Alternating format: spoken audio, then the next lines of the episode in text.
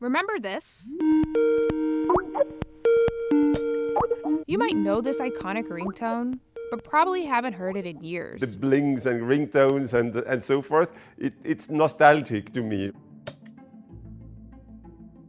It all started here, in the tiny country of Estonia, only 12 years after the collapse of the Soviet Union.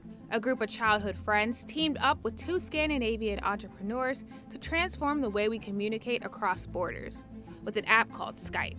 Skype came out in the early 2000s as a way for people to communicate mainly by voice calls over the internet. It was basically an alternative to using your phone. Right now, this is completely commonplace. Back then, that was not the case, and Skype was the first to really bring this to the masses.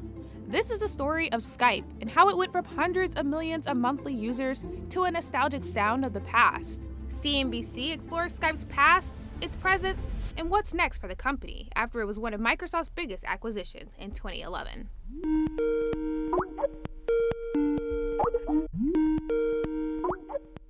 Skype was launched in 2003 after Scandinavian entrepreneurs Niklas Zennström and Janus Friis teamed up with four Estonian tech developers and former schoolmates Jaan Tallinn, Priit Kasesalu, Toivo Annus, and Ahti Heinla.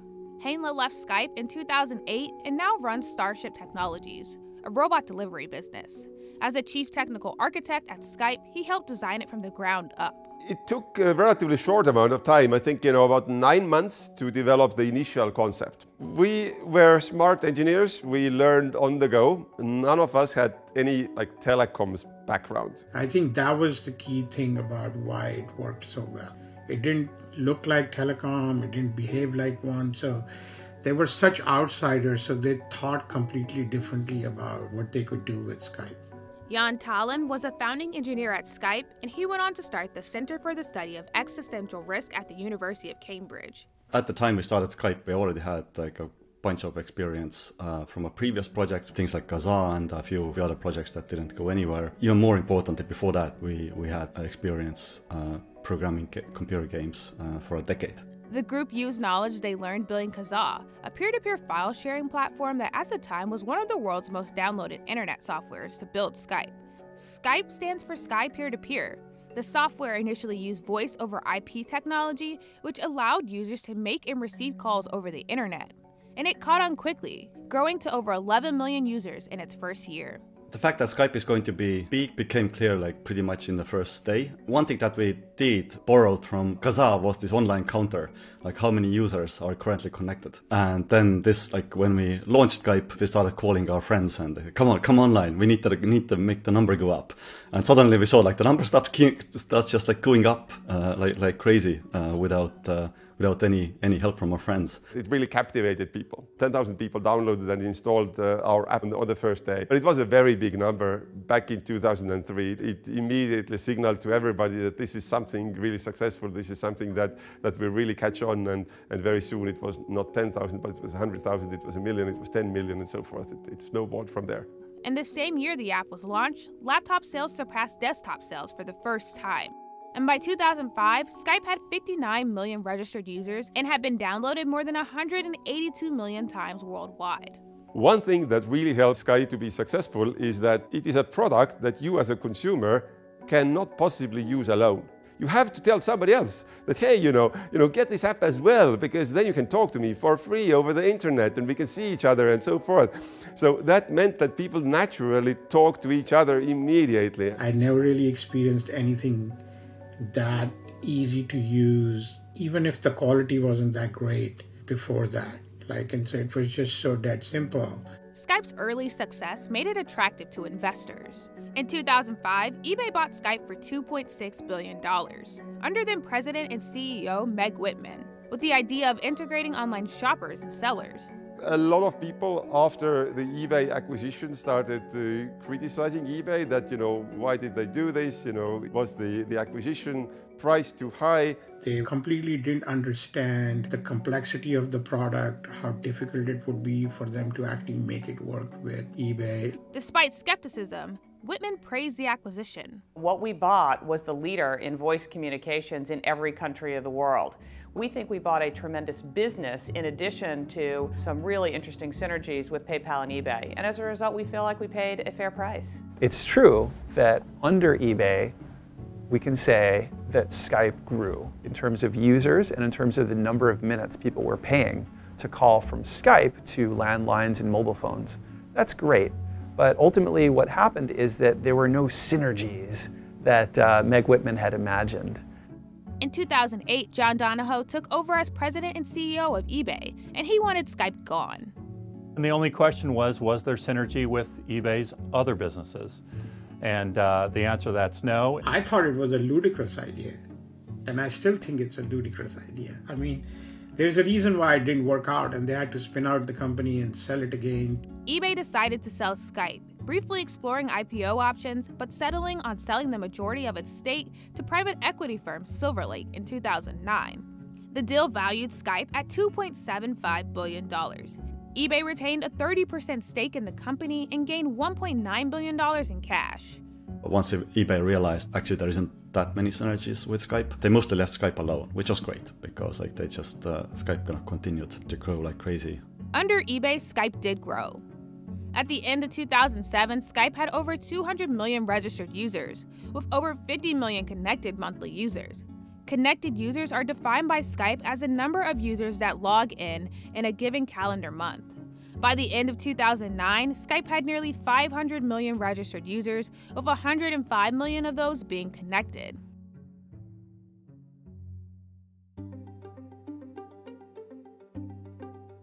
By 2010, Skype had 560 million registered users and over 207 billion minutes of voice and video conversations, once again making it attractive to investors. Google and Facebook were rumored to have interest in the company, but in May 2011, it was Microsoft that announced the purchase of Skype from Silver Lake for a whopping $8.5 billion. Meaning Silver Lake more than tripled its investment, while eBay gained an additional $1.4 billion on its original investment. So I expect Skype to be an accelerant of our financial results. You know, the truth of the matter is, uh, communications is one of the, the big scenarios that's driving our financial success and Skype's going to accelerate that. Under then CEO Steve Ballmer, Microsoft's plans included incorporating Skype into its existing products, including the Xbox, Outlook, and smartphones. As part of the announcement, then Skype CEO Tony Bates announced Skype's goal to reach 1 billion daily users, but things didn't work out as planned. They've failed to capitalize on Skype 100%. Steve Ballmer was the king of buying things and not knowing what to do with them. And today, Microsoft says it has 36 million daily active users. What happened with Skype is the story of every large company with a lot of middle management. They didn't innovate on the product for a very long time. Tony Bates can say whatever he wants to say. In reality is that the whole thing blew up on his watch. In 2017, WhatsApp reached 1 billion users. By 2020, it had 2 billion. And like the early days of Skype, it uses voice over IP to transmit calls. The reason WhatsApp worked was it was just simple and it was easy and it wasn't really fussy. And Skype by then had become bloated, slow, complicated. In fact, I'll go as far as say the Skype's missteps allowed WhatsApp to grow and become this big. In 2016, in response to Slack, a growing messaging platform, Microsoft announced Teams, However, when Teams launched in 2017, it became a direct competitor of Skype. Microsoft Teams has been successful at taking users from Skype. It's provided a number of additional features that Skype honestly does not have at this time. But Microsoft's corporate VP tells a different story. We see it as complementary on mm-hmm. the core infrastructure, right? Yeah. So the communications, the idea of having one contact list. Yep. We think of the user experience as being unique and distinct for those. Teams is focused increasingly more on some communities work, yep. getting groups of people to do that. Skype is more point to point, family, mm-hmm. uh, much more for international expansion. Microsoft is pouring a lot of engineering resources into making Teams a big destination for communication. It's not doing the same thing with Skype. For example, in 2021, Skype announced it would support up to 100 people on one call. But in the previous year, Team announced it could support up to 300 people on one call. And in 2020, when the COVID 19 pandemic made virtual communication a priority, many people's go to were apps like Zoom and Teams, not Skype. A lot of users went to Zoom because it was available. Skype was known as well, but they were already on the downslope with the move to Teams. In response to Zoom, Microsoft added updates to Teams, such as breakout rooms and increasing the number of meeting participants to 1,000. It also made some changes to Skype, including allowing virtual backgrounds, but Teams still grew at a faster rate. In July 2019, Microsoft announced Teams had 13 million daily users. By November, it was 20 million. That number soared in March 2020 during the pandemic to 44 million, growing by 12 million over a seven day period. In that same month, Skype had 40 million daily users. But by April 2020, Teams had 75 million daily users. Microsoft would not confirm how many daily users Skype had in the same period. However, it told CNBC that Teams usage is at an all time high and surpassed 300 million monthly active users this quarter. So, how close are we to seeing Microsoft retire Skype? It's hard to retire a product with 40 million users because migration is risky. Migration could easily happen, and the way technology is moving now, they know there are a lot of options and they'll find another one. Today, Skype exists, but it's not the phenomenon that it was in the 2000s. Skype is a product with an uncertain future. Microsoft is where consumer brands go to die.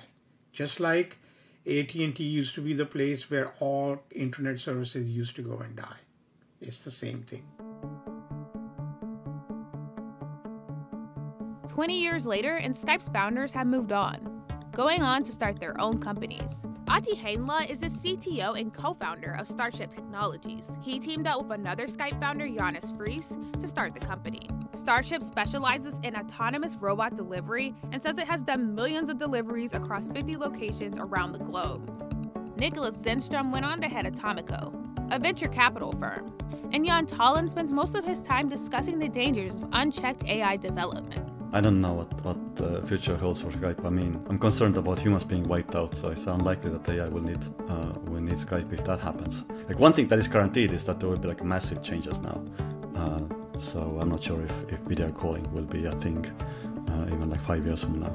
I myself uh, use Skype right now fairly little. It is I still have it installed on my phone, but uh, uh, my primary communication methods now are elsewhere.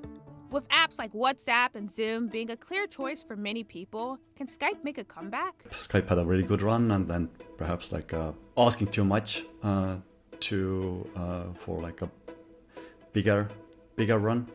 Anything is possible. Microsoft is trying to make Skype happen in a bigger way now. There's the Bing chat bot that has generative artificial intelligence, which is all the rage now. And you can talk to Bing in Skype. Will that make Skype explode in popularity or make a comeback? I don't think so. Microsoft, as a rule, cares about being profitable. I would not be surprised to learn that Skype is basically paying for itself, but not making a huge amount of money for Microsoft today. Right now, not much is known about Skype's user data or profitability since Microsoft has sporadically provided data since its acquisition in 2011. CNBC reached out to Microsoft for an interview with the current head of Skype, but were told he was not available.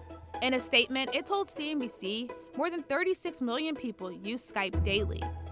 Our goal with Skype continues to be to deliver the best possible experience to users, regardless of the platform they choose. I think the challenge for Skype, like most large social platforms, has been that despite scale, the profits remain pretty thin.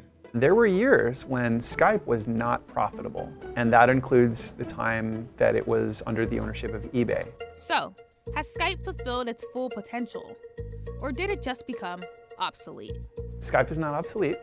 It has 36 million daily active users. That is small when you compare it with other assets out there online, but we can't say that Skype is over with because we're going to get millions of people mad at us. People still insist on using Skype. Fewer and fewer people, but some do.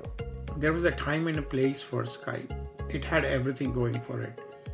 And now other people have everything going for it. We uh, wanted to give a lot of people, millions of people, hundreds of millions of people, billions of people, access to free communication over the internet. We absolutely accomplished that goal.